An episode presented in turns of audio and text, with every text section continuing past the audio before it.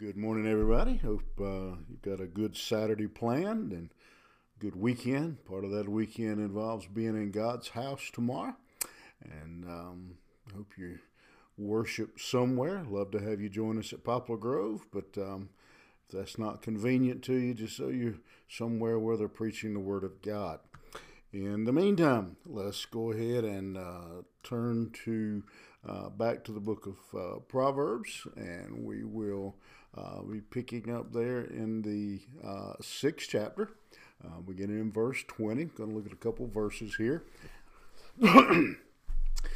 and uh, just the verses, the verses 20 through 23. My son, keep thy father's commandments and forsake not the law of thy mother.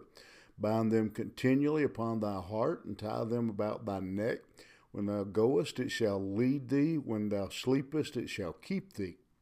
And when thou awakest, it shall talk with thee. For the commandments is a lamp, and the law is a light, and reproof uh, of instruction are the way of life. And so again, Solomon is uh, in, once again uh, reminding his son uh, to uh, to follow uh, the instructions of his parents, specifically uh, the instructions uh, that are found in uh, the Word of God. And as I thought about that, um, one of the things that that reminds me of and should uh, be a, a caution, a challenge to all of us, um, is that we are being certain that we are instructing our children, uh, but not just any instruction, but uh, instruction um, that comes from uh, the Word of God.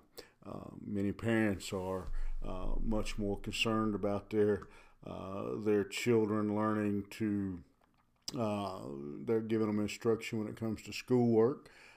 they're concerned about them being able to play sports um, and all those. There's nothing wrong with any of those things. Um, but what if we put the same emphasis uh, on the instruction uh, from God uh, as we do uh, them learning all uh, of these um, other things?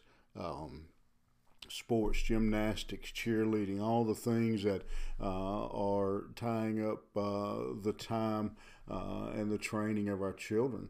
Um, and again, all those things are, I'm not throwing any of them um, under the bus and not telling you that you're, uh, that anyone who puts their children in sports or any of these activities is a bad parent. Not at all. Uh, what I'm saying is it needs to be balanced here uh, with good Bible, biblical, godly uh, instruction. Uh, he tells them to bind them upon your heart. Uh, again, if, if we as parents are not giving them that instruction, uh, how can they how can they do that? when you go out, it'll lead you. When you sleep, it'll keep you. When you're awake, it'll talk with you.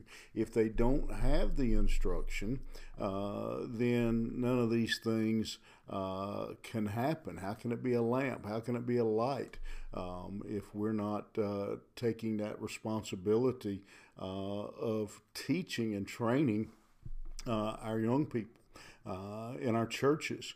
Um, that we're making sure that our churches are places where people um, can be taught and be trained. Uh, our churches, in many ways, have become, uh, in many cases, social clubs. We're more uh, interested in um, going to eat and you know social events, those kind of things, and uh, training up uh, people in the word uh, of the Lord. Again, um, you know, we say it almost as a joke, but I think all of us know it's true.